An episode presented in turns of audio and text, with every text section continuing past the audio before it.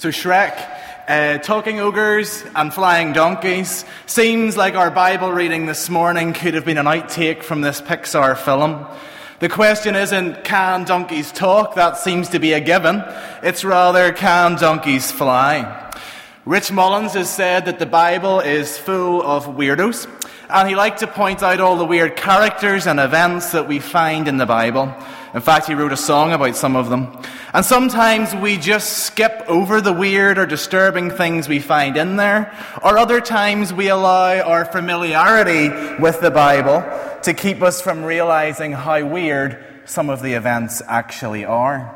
The Christmas story, for example, seems normal to us because we hear it every year, but it wasn't so normal for those who first encountered it. Or the Easter story that we celebrated and heard about last week. We've become so familiar with the story that it's almost like Titanic because we know what's going to happen in the end. Or think of the word Samaritan, meaning something completely different in the time of Jesus to what it does now. Now it has just become synonymous with the word good. Well, today and over the next couple of weeks that I'll be leading, I want us to spend some time looking at some of those weirdos from the Bible. Those strange stories that make us scratch our heads and wonder why God works the way that He does. And think if we can learn something from these ordinary, messed up, somewhat crazy people that we find in Scripture. Because really, at the end of the day, we are ordinary, messed up, and somewhat crazy. And maybe God can work in our lives in the same way that He worked in theirs. So I'm calling this kind of series that will be running on alternate weeks colourful characters because so often we have coloured in pictures of these characters in Sunday school and somehow we just maybe leave them there. Like I've never um, been in church when I've heard this story shared. So it's about re engaging, re encountering with these stories maybe from our childhood. And as you're listening, I want you to be asking yourself two questions. What have you learnt from the story today? And what makes you want to live your life in a different way. So, over the next couple of weeks, we'll be looking at Joshua, Samson, and Esther. And today's colourful character is Balaam. I didn't do the colouring in on the screen, though my colouring in probably is that bad. So, welcome to the world of Balaam and his donkey. And to properly understand this story, well, we really need to just delve right in? Is this just a tale about a man and his donkey, or is there more to this strange Old Testament story than meets the eye? We need to see what's happening and what led to it. So, up until this point, as Philip was reading, basically you have the people of Israel. They've been wandering through the wilderness, through the desert for 40 years, and now they're starting to move towards the promised land.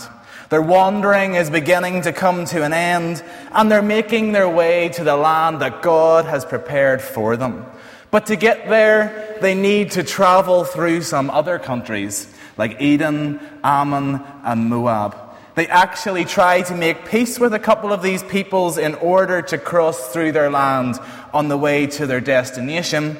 But the nations were scared of them and made war on them. And in the book of Numbers, tells us that God was with them and he defeated these nations and conquered their lands. So, one of these countries is Moab, which was right on the other side of the Jordan from the promised land. And the king of Moab was a guy called Balak.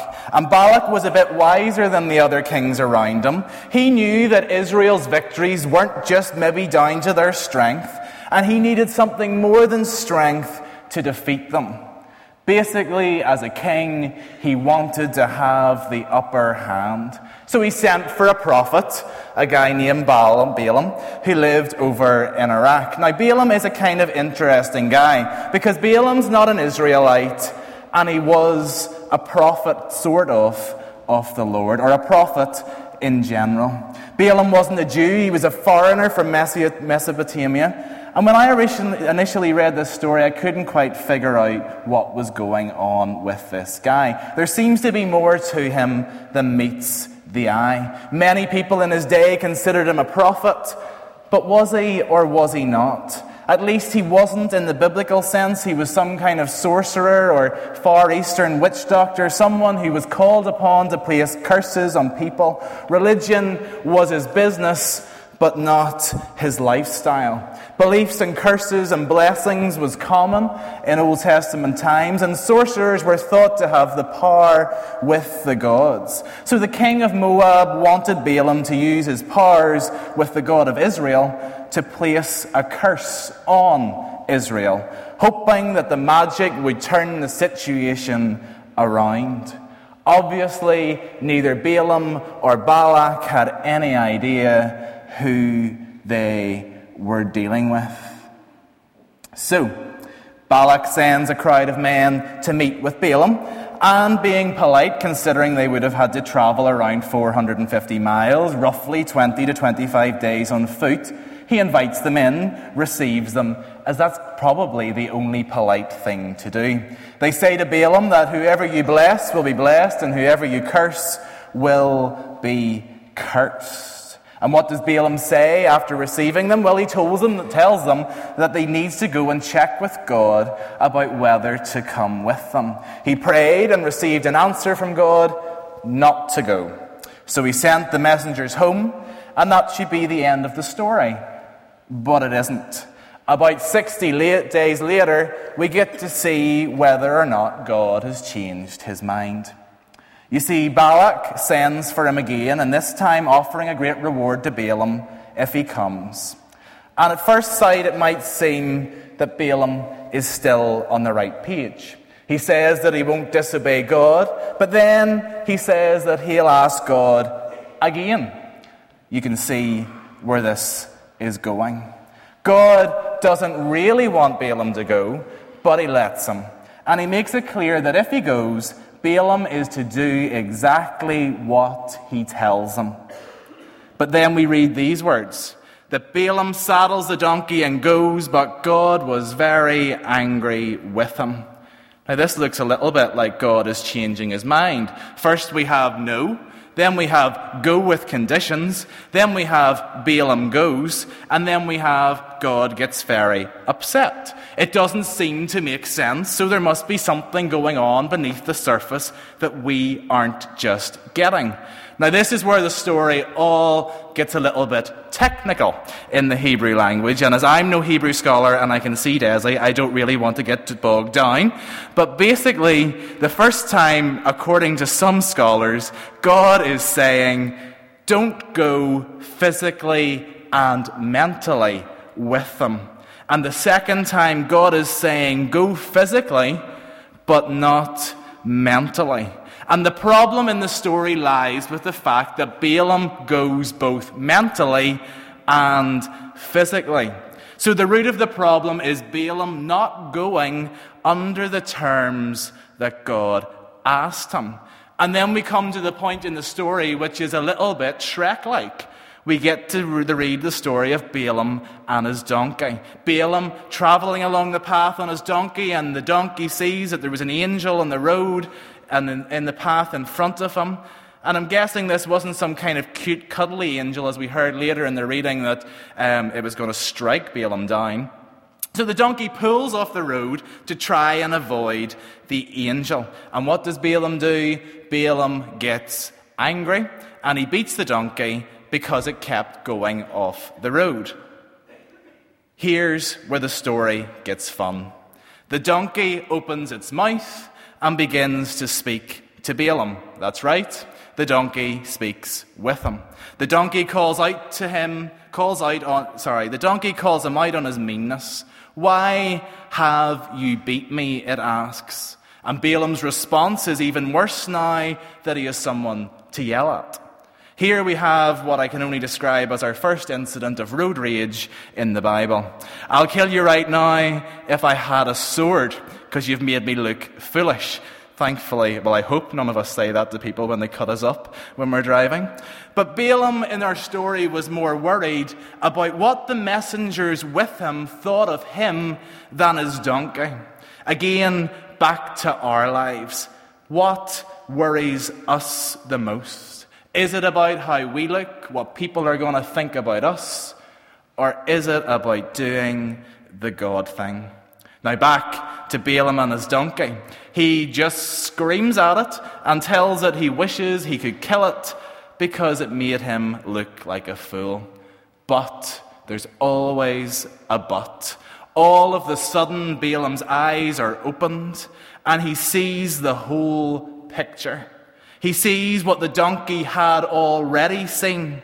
He sees what he thought was going to make him look foolish was actually saving his life. And Balaam here realizes the error of his ways, the danger of his path, and he repents. Of course, this story is laced with irony for its original hearers because not only can this powerful prophet not control his own donkey, but in the Hebrew, the translation for donkey here is actually female donkey.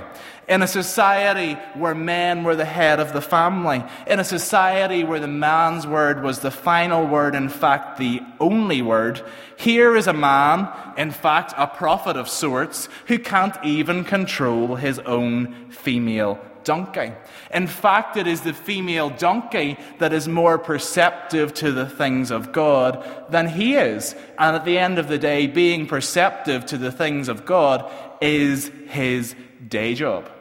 What we see in this story is that God certainly can be creative. What we see in this story is sometimes God has to go to extreme measures for us to actually hear what He is saying to us. But we're left with some questions as we come away from this story, and they all involve the letter W. I know. Look at me being all traditional Presbyterian. Eh? It's okay. Don't panic. It's just a phase. Work with me. Questions. Why use talking donkeys? Secondly, why does it come to this? And thirdly, what was Balaam's issue? And when we really look beneath the surface, when we try to get into the mind of Balaam, what do we find? Balaam didn't like hearing no. First time Balaam's answers from God couldn't be any clearer. He asked you to go, and the answer is no. But what do we see again? Well, we see Balaam comes back to God when there's money involved and says, Should I go? Almost like saying to God, Are you sure that's your final answer? How do you like hearing no? Are you any good at saying no? I have to admit, no is one of the hardest words for me to say. I will prefer to say yes to everything everyone asks me to do when I know that doing everything everyone asks me to do means that I'll probably end up totally exhausted and why I don't like saying no, and I know that people don't like hearing no. When God is speaking into our lives and the situations that we find ourselves in, how many of us like to hear the word no? How many of us like to hear God say, No, this isn't the best thing for you? How many of us like to hear, No, this is not a good habit to have? I know I certainly don't. In fact, I'm probably a Balaam. I want to go back to God and check whether he actually meant no or I was just hearing him wrong and what he actually meant was yes with conditions. In fact, we make many excuses when we hear the word no. Sure, I'm only 27. I'm only going to get to live this life once, and well, if I don't enjoy my 20s and 30s, well. Or how about but that's how I was raised, God. And you might be saying no, but sure, everyone else in my family behaves like that, and it doesn't seem to do them any bother. Or how about, But that's just how things work in my workplace. If I want to get ahead, if I really just need to behave like everyone else to be liked, because I'm never going to move up a pay grade if I don't. No. But do you think that any of the excuses that we make up, do you think that no matter how we try to rationalize the situation to God, do you think that no matter what we try to do, that it's going to cause God to think about the no and say, Do you know what? You're right. Why didn't I take all of that into consideration? Or do you think it's going to cause God to say, Do you know what? You're right and I'm wrong. This really is just what you need to do in order to get ahead in life. Or is it going to cause God to say, I'm sorry, you know what? I've checked, and maybe that is just the way your family behave, and you're right, it doesn't seem to be doing them any harm. So, sure, I've apologized. Just you go on ahead. No. In a way, we all really can be like this weirdo Balaam, can't we?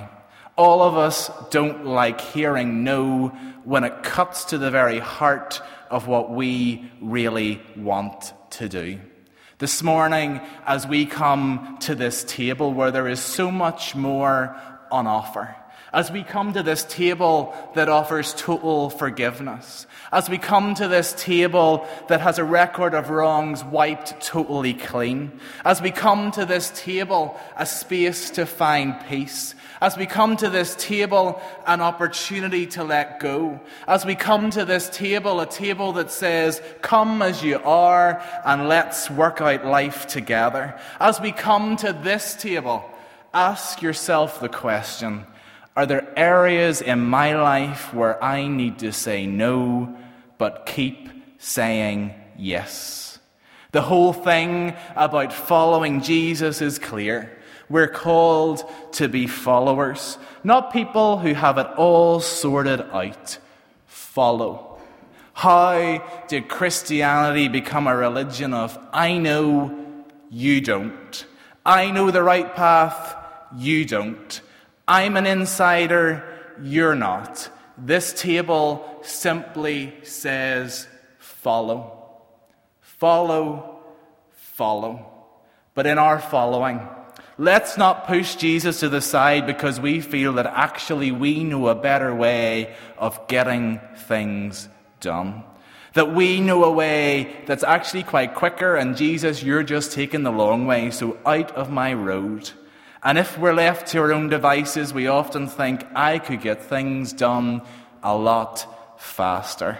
This morning, this table says, Follow, follow, follow as we come to communion and the band lead us uh, in our praise as we come to communion, why don't we think as we reflect on the words of the song how deep the Father's love for us?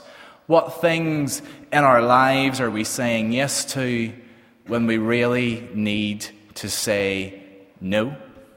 Let's follow into communion.